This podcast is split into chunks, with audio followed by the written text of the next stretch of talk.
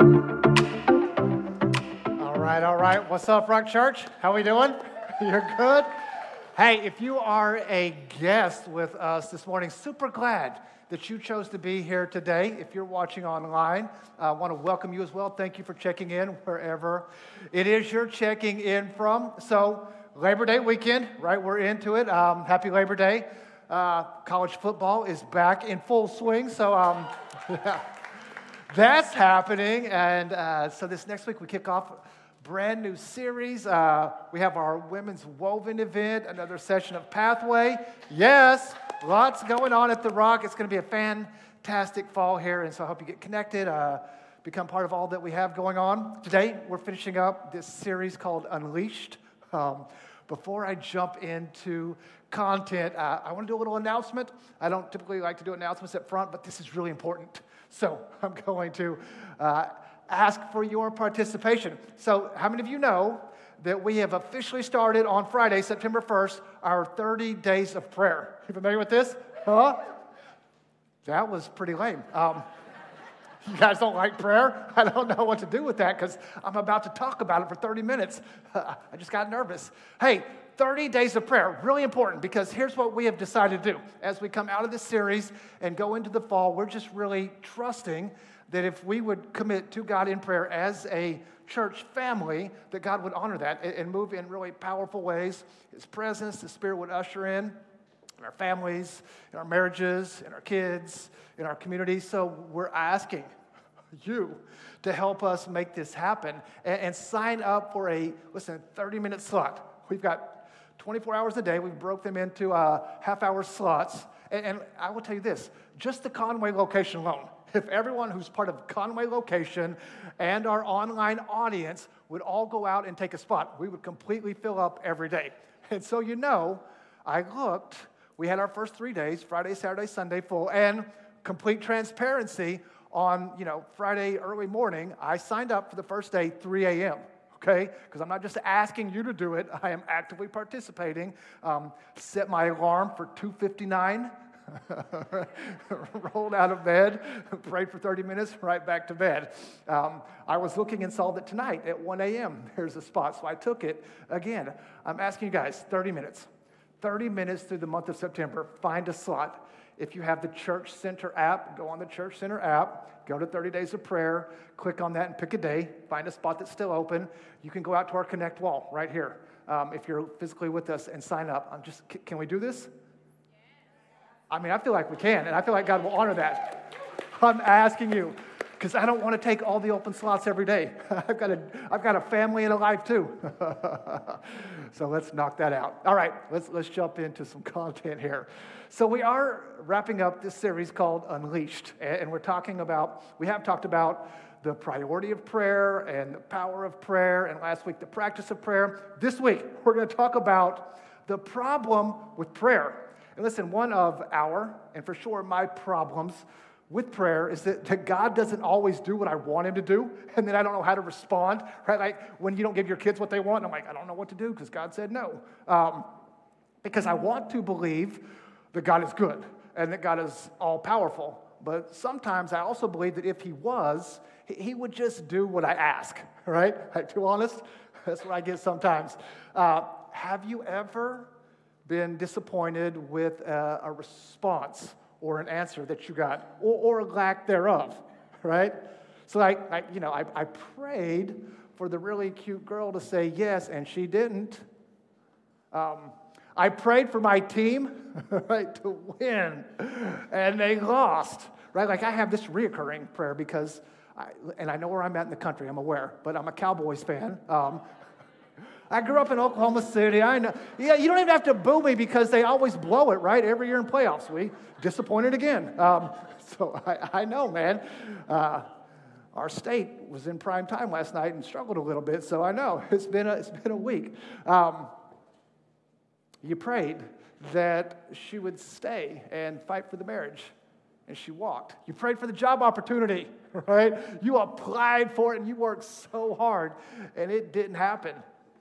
So back in October of 19, right, in, like the calm before the storm that was global pandemic hit. You guys remember this? Anyone? in October, our family went through our own little storm. So at that time, I'm living in Dallas. My family lives in the Oklahoma City area, so that's like from here to Charlotte, 3-hour drive.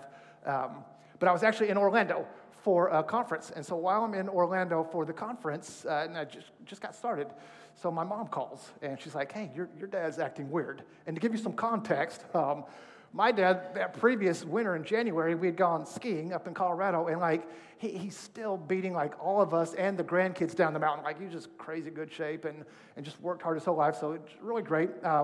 But she gives me this call. It's like, hey, your dad's acting weird. He's like, he's been in a couple fender benders that were strange. He was putting on his jacket the other night, and like he couldn't figure out how to get his left arm through, and like he didn't know what to do. Like, he was just looking at it like, what's happening? So I'm like, that's not normal and or good. Yeah, you should totally get him in and get him looked at. So like immediately, like the next day, they're in to the doctor to get some brain scans, and comes back. He's got brain tumor. And like the worst kind, right? Like the one you absolutely do not want. If you're familiar, glioblastoma, which is like the really aggressive, like once you find out you have that, like you almost get a death sentence. It's like 12, 15 months on average survival rate from that. So like immediately they schedule surgery. Like, I'm still in Orlando, like this is happening fast. Like, we got to get him in right away. So a few days later, he's going to go in for surgery. And when they do surgery for that, like, they go in and clearly they try to cut out the tumor without getting into healthy tissue, so they don't impact memory and movement, but it's an aggressive kind, so it gets quickly into healthy tissue. So they're like, it's going to be a fight, not a great prognosis, but we're going to get after it. And it was interesting because I got there the night before surgery, and we're all sitting in the room, waiting room, before he goes in, and like most of his life, he was not a Christian. When I grew up, my dad was not a follower of Jesus at all. Didn't pray, not super encouraging type guy for much of my life, but he'd had to switch late in life. So it's funny, I come in, he's like, hey, we need to pray. I'm like, we do need to pray. And he's like grabbing the nurse. He's like, my kid's a pastor, we're all going to pray. So he's like, he has us pray. So we did. And he goes through surgery, and again, they cut as much as they can healthy, and he comes out. We're ready for the fight. He had to actually get a hole drilled in his head because he had some swelling, but we're ready for what's going to come next. So then I'm back down in Dallas, hanging out the next couple days before I'm going to go back up again, and I'm in a preaching team meeting with our preaching team there, preparing for an upcoming weekend. We're praying for the family and for what's going to come and the fight we're about to be in. And then my phone rings, right? And I look at it, and it's my mom. I'm like, oh, okay, well, he just had surgery. I should go check. So I said, give me a minute. I'm going to walk out. And I get on the phone, and she's just hysterical. And I'm like, Mom, what's going on? And she's like, your dad, he's had post-operation complications. He's got into cardiac arrest. I'm like, okay. If you let the nurse know, are they coming in? She's like, they have been. They've been with him for a while. He's not responding, and they want to know if they can stop. And so, like, for me, like, I'm trying to process, right? I'm like, okay, because this just hits me. I'm like, what's going on? My mind's reeling. I'm like, are you asking me to tell you it's okay to tell them to stop? And just weeping, she's like, yeah. And I'm like, it's okay, Mom. You can tell them to let him go. And then I walk back in to the preaching team and say, he's gone. That quick.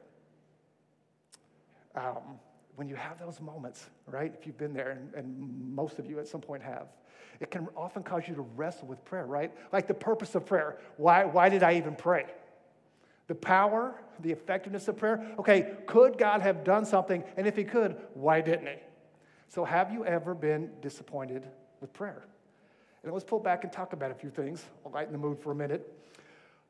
I think there's a few things that impact our prayer life that can become a problem for our prayer life. One for sure is just this. Let's just talk simply busyness, right? Like, we are a busy, distracted people. I believe the stats are that as a country, America, we work more hours than any other nation and take less vacation, like, by far, not even like a close second. Smartphones, social media, streaming services. We have apps for everything. You could be distracted always. So sometimes it's just we don't make time to talk to God or to take our requests to him. So that's one. I think sometimes it's confidence. We lack confidence. Like, we're not really sure what to pray or what we should say if we were, and if God would even listen, right? Like, maybe he listens to the pastor, I don't know about me. So sometimes it's just a confidence thing. Sometimes we don't have faith, right? We just, if we're honest, we simply don't believe that God is going to answer our prayer. Like, he could, I think, but he probably won't. And then disappointment. Maybe you've been disappointed. God didn't answer a really big prayer you had before. Doubt he's going to answer now, right? It's like, I don't want to get my hopes up because I don't want to get them crushed once again. So I think those are some things. I especially want to talk about the last two, losing faith and being disappointed, here in just a moment as we talk about the problem with prayer. But before we get there, let's look at a few verses, all right? Acts chapter 12, if you like to follow along. Let's set this up first, and then we'll talk. So in Acts chapter 12, here's what's going on in Acts 12. You've got the early church that is here praying for some of its leaders, right? The early church leaders who are being attacked, right? They're under attack. So, for instance, James, who was one of Jesus' close followers, right? One of his inner circle, the brother of John, has been put to death by King Herod, right? So this is real stuff. This leader in the church has now died. And then Peter, again, maybe familiar with Peter, right-hand man to Jesus, also helping lead the early church. He's been arrested. And we're told in verse 3 of Acts 12 that it's because Herod had noticed how much it really pleased the crowd, the people's there, whenever he had James put to death. So he snatches up Peter as well and has Peter arrested. Okay, that's what's going on. Here's what we read in verse 5.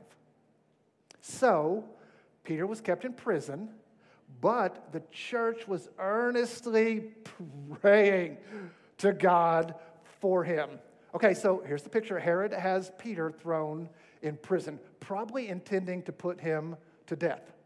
So the church is like, okay, game on, right? Like, if that's your play, arrest and execute our guys, well, then we counter with prayer, right? We'll pray, don't let them get our guy, right? You don't get to take out our guy. So they're going to start praying. Now, here's what we're about to see. They may not have actually been expecting that God was going to answer that prayer, but they do get busy praying. And before we go on, can I just point something out as a side note, because I love it in this section here in Acts 12. Peter is going to trial. Like, that's going to happen. Going to trial soon. Most likely going to be put to death. And what is he doing? Look at what we read in verse 6. The night before, Herod was to bring him to trial.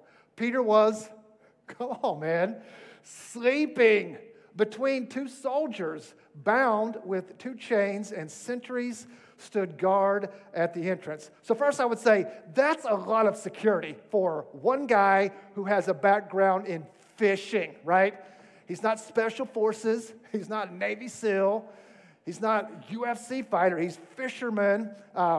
And what I love is this little commentary that Luke gives us here, that Peter is about to go to trial soon. And what's he doing?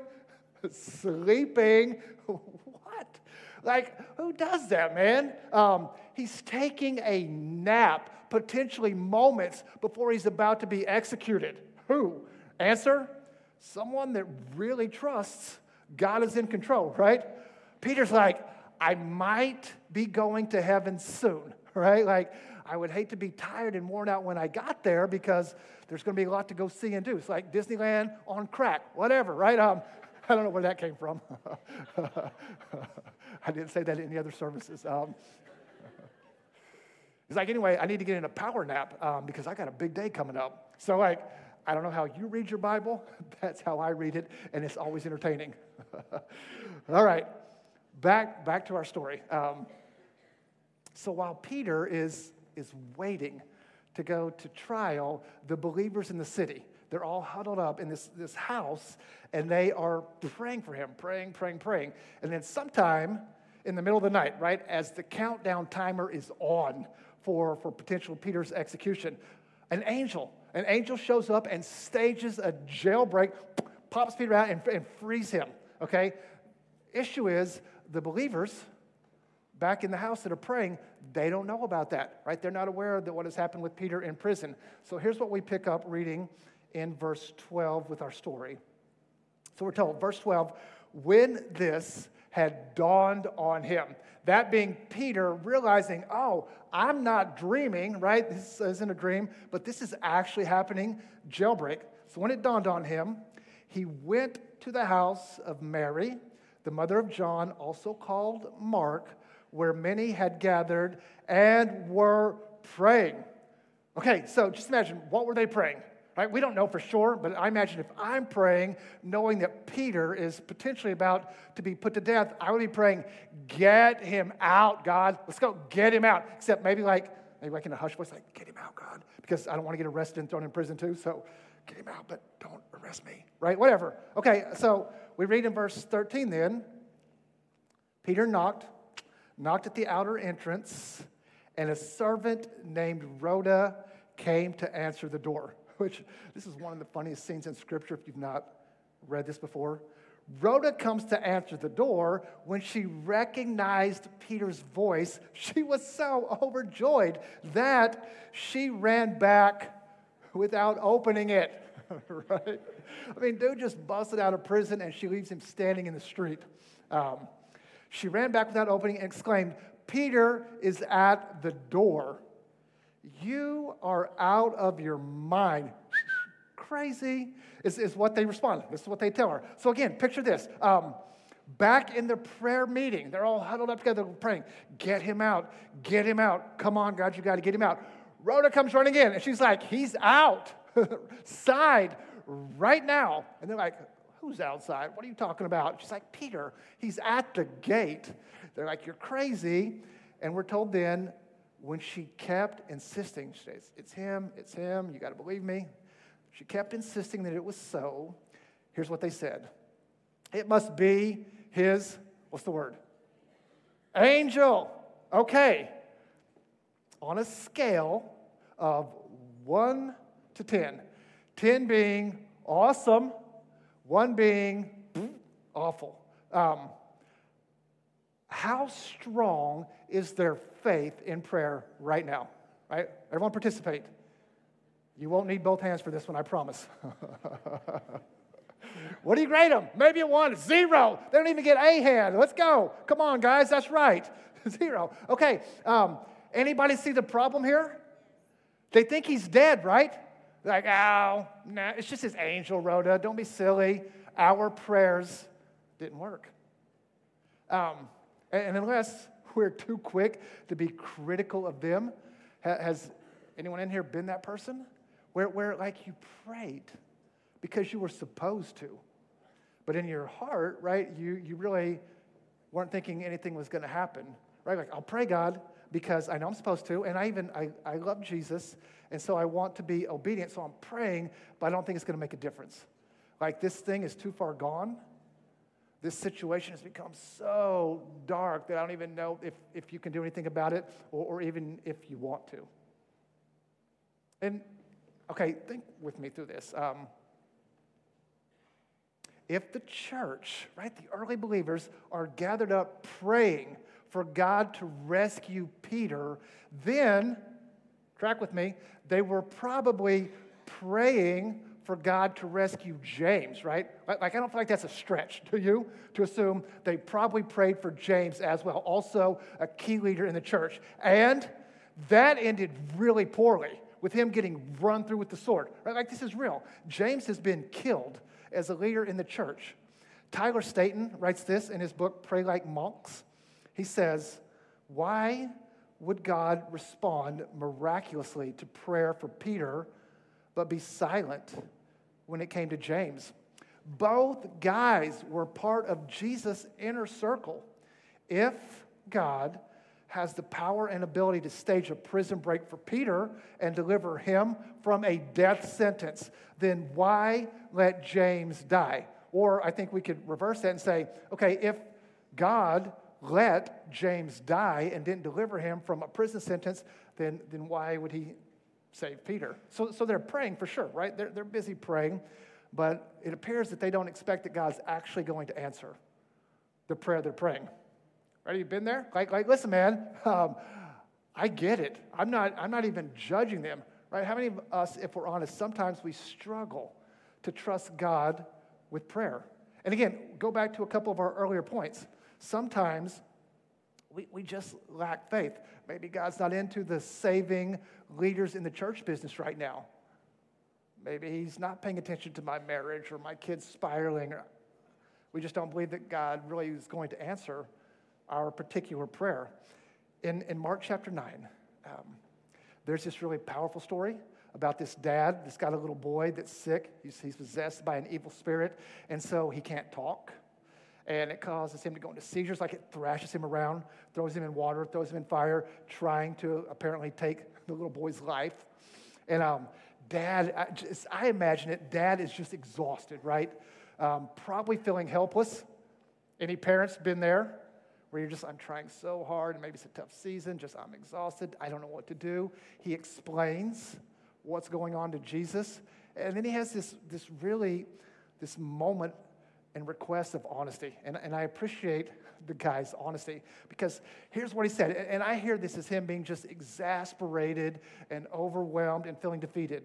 He says, but if you can do, listen, anything, right? Like anything at all, really. He might not even be asking for complete and total healing. He might just be like, if I could just get a little help at this point, because others have tried. Nobody's been successful. Not even sure right now that you can, but if, by chance, you could do anything, take pity on us and help us. And if you know the story, Jesus is like, really? Like, if? I mean, come on, man. Like, surely you are here making the request because you're aware of, like, my power and the things that I've done. So he says, everything is possible for one who believes. And then we get the really honest response from Dad. Like, I appreciate Dad here. Immediately the boy's father exclaimed, I do believe, sort of, kind of, I want to. Help me. Come on, man. Help me in this moment overcome my unbelief. And again, I love his transparency. And I can't speak for anybody, any of you in the room. But I can tell you for sure that even as pastor, man, who really loves Jesus and fully believes in him, there have been moments, right, seasons and situations where I just, like, my faith was weaker than others. And I wondered if God could or would do anything. Because, like, I've seen, I know the stories, I've heard, been around them, of God moving and healing and opening a door where I'm like, there seemed to be no way. How did you do that? And then I've also had moments where I just felt stuck, unheard, starting to lose faith that God would do something for this particular request I've been bringing over and over, or that he would make a way where there seemed to be no way, right? And just didn't have a lot of faith. And God's word is just so clear. Our faith matters to him, right? Right? It does matter. We read in Hebrews chapter 11, verse 6, without faith, it's impossible to please God, okay? Jesus heals a blind man in Matthew 9 and tells us, according to your faith, let it be done to you. So here's what I think. I think this is tricky, right? I mean, you gotta understand how to thread this needle. Our faith for sure matters, right? Like, apparently it impacts our prayer life. So faith matters, and God is still God, right? Like God is not a button to be pushed. Like, once I level up to level 10 faith, bing, I push the button and get what I want. God's not a button to be pushed. He's a relationship to be pursued. And you should pray in faith and then trust that he's really good and he's with you and he is for you. So sometimes lack of faith, hang on to that, I'll come back. Sometimes we just, we don't want to get our hopes up again. We don't want to risk, because I prayed for Dad and it didn't work, being disappointed all over again. We pray, right, but we sort of lower the bar on our expectation. We lower the bar on the power of prayer from where Jesus said it. Like, Jesus puts it up here and move mountains. I'm like, I'm going to put it down here so I can step over. And we talk to God sometimes like he's powerless to do anything much for us, except maybe give you a pep talk, like, hey, give you the pep talk, just think positive thoughts, right? Because if I don't hope, man, then at least I can't get hurt. At least I get that too, totally get it. In fact, I want to encourage some of you in the room if you've been there, because there's this parable in Luke chapter 18. And Luke actually sets the parable up and tells us this, verse 1, and he told them a parable, so Jesus telling the parable, to the effect that they always ought to pray and not lose heart, which, do not miss this, okay, don't miss it, would indicate that sometimes praying can result in losing heart. True? I mean, it would be honest enough to say, I've had that testimony. I started praying, and I kind of, as I did, lost heart. Jesus is saying that can happen because our timing's different. Maybe what we're asking is not what he's got planned, and so we can start to lose heart. He gets that. He's saying, hang in there, keep trusting. So here's what I want to do. I hope you're in a great season, but for a few of us that may have gone through the valleys and struggle, I just want to encourage you with a couple of thoughts. Maybe your faith is lacking right now. Maybe you're just not ready to get your hopes up. That's awesome. In fact, my goal this morning is not to resolve anything, but to take you on a journey and just allow you some things. So here's what I want to encourage, though, a couple of us in the room. First thing is this. God is sovereign, right? He's just sovereign. So God would stage a jailbreak for Peter in spite of the fact that the believers who are praying for him don't think that God will, right? Faith is important, absolutely. But do not miss this. God's sovereignty supersedes our faith.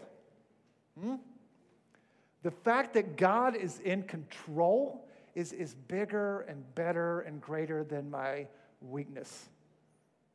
And again, just devotional, man. I've had those seasons. I remember a season of ministry so hard, so dark, that between just the feeling of darkness and like the tears I wept, like I couldn't even see my hand in front of my face. And I'm pleading, right? The get them out of prison type prayers, like, come on, God. But in my heart, like I'm thinking it's just over, and there's no way he gets to this one.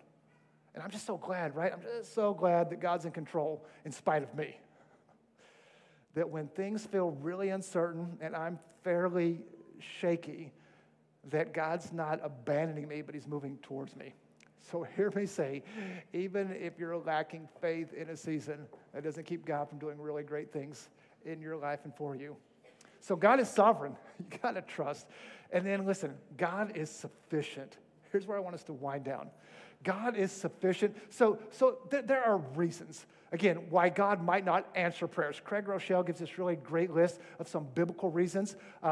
For instance, maybe what you have is a broken relationship. Okay, so Jesus would say, if you come to the altar and you're wanting to make an offering for him, some sacrifice, but you've got drama going on in your marriage, with your coworker, your neighbor. He's like, you got to get out of line, leave your offering there, go take care of that. And for their day, it could be a day or two journey back. He's like, it doesn't matter. You go handle the broken relationship, then you can come back and you can make your offering. Meaning, if you're being a jerk to your spouse, to your kiddos, to your coworker, to your neighbor, you might not quite be ready for God to give you the promotion you're asking for. Go handle that. Could be wrong motives, right? Where are my students? Students in the room?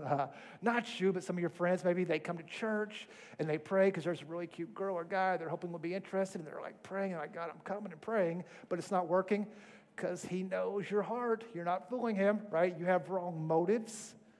And he doesn't honor that. He wants you to grow in your motives. Maybe it's just he's got something different, right? Just something different. Your request isn't bad. Your request isn't wrong. He's all for it. He just has a different plan for you. And all of those things are like biblical, legit reasons why God might not answer prayer. But reality, come on, reality is oftentimes we just don't know. Why did God not rescue James? why did God not heal my dad or even extend some time?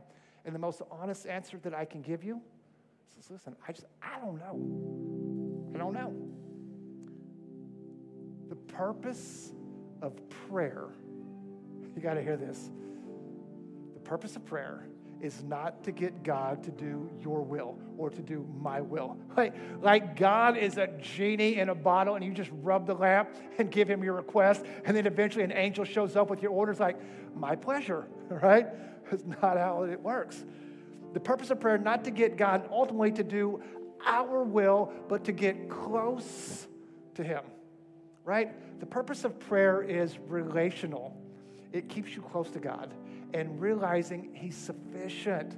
He's really good. As I get close to him, I grow in ways that I don't even realize, and it's really beautiful. Because if you don't get that right, then it becomes really confusing. It's like, God does my will, and I get to hang out with him. Okay, then your prayer life will become confusing. It's powerful, and it's confusing if you go at it that way, right? So the church asks God to rescue Peter, and jailbreak, awesome, powerful. The church asks for God to rescue James and run through with the sword. Confusing. You pray that, I don't know, the really cute girl or guy would ask you or take you or go with you to prom, and they say yes. Awesome, God, woohoo, you're great. You pray earnestly, sincerely, on your face for God to heal and to restore and to reconcile the marriage, hold the family together, and she walks away anyhow. Confusing. You pray for your dad. I pray for my dad for years, through middle school and high school and college till I give up, and then others join in praying. And he finally comes to Christ late in life. Powerful. I pray for God to heal him from brain cancer, right? Give him a chance to fight. I mean, like he's just retired, man. Like, he's got plans. He worked so hard for so long and dies from post-operation complications. Doesn't even get a chance to fight or even say goodbye. Confusing. And listen, as you get close to God, and you just recognize and understand his goodness and his grace and his promises and his hope and his love, it will make you so, so strong to endure. Like, I remember right before we lost him and he passed away, my prayer life, it just gotten strong. Like, I just prayed all the time. Just, it was a way of life. Just talk to God whenever, when I'm driving, when I'm hanging out, just chat, go for these long prayer walks because I love to prayer walk and just talk to God, talk. So really healthy. And listen, when he died so quickly, like, I was frustrated, right? I'm like, come on, God. Like, I have sacrificed so much. Like, you couldn't have drug this out just a little bit longer, really? Well, at the same time, just I especially needed him and trusted him and wanted him to be close. You had that? Where you're like, God, I am so angry at you right now. Hold me. You know?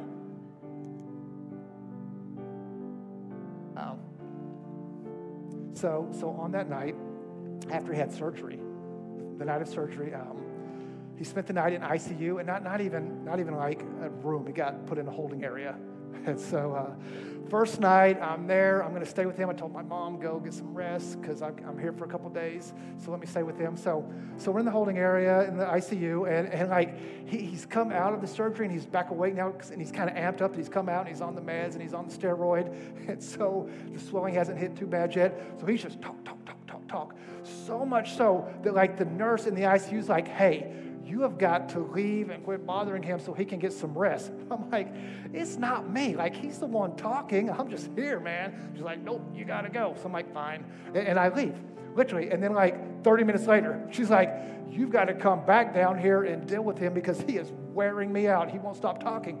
I'm like, I know. I told you. It wasn't me.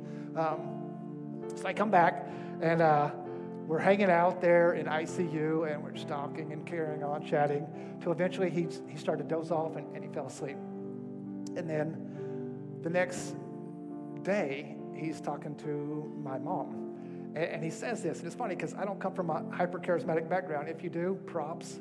I'm all for all the gifts of the Spirit, man. Let's go. Tongues, prophecy, healing, let's go. I believe that the Spirit does what he wants, just not most of my experience.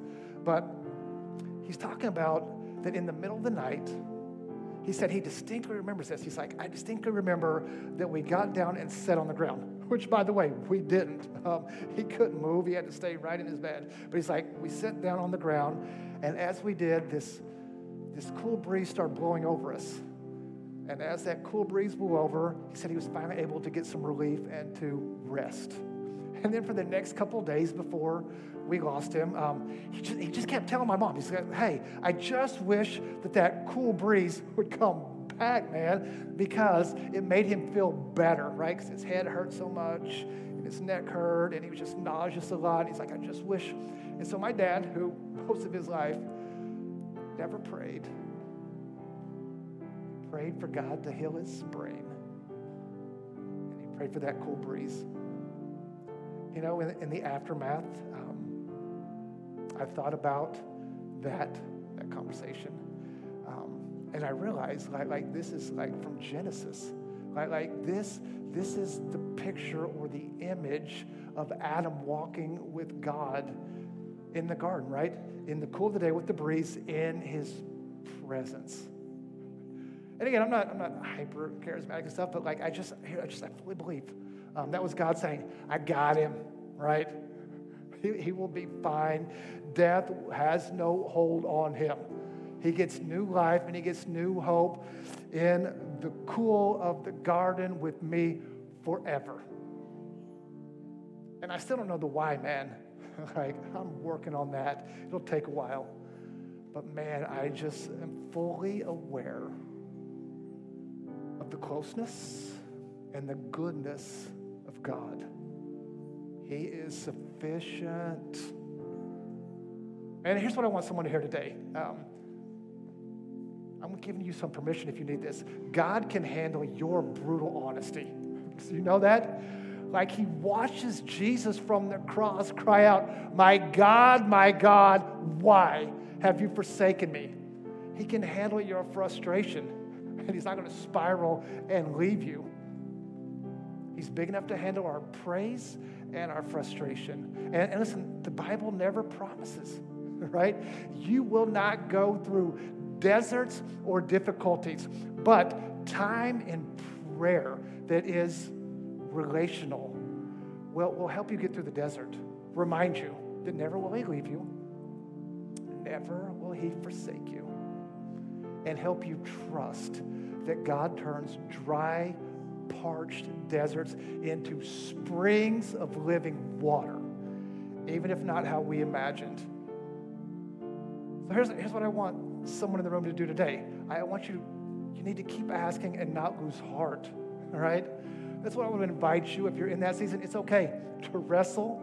It's okay to even struggle, but keep asking.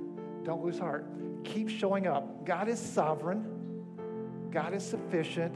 Just keep showing up and see how it'll move. And I want to invite, maybe you would come back today. You know, I love that Paul lets us know when he's got the thorn in his side and he keeps praying, God, take it away. God, take it away. Come on, God. Just if you would get rid of this, I could do so much more ministry. And God makes it clear, my grace is sufficient. Because when you've got that, you can do all things. So here's what we'll do. You guys can stand. We're going to respond and worship here in just a moment. If you have wandered or given up or you're just hurting, I would invite you, man, come back. Let us pray with you. Maybe you want to head over to our prayer wall on your left or in the back. Come find me. I would love to pray. Whatever's on your heart, whatever you're hurting with, I will be right there in the trenches with you.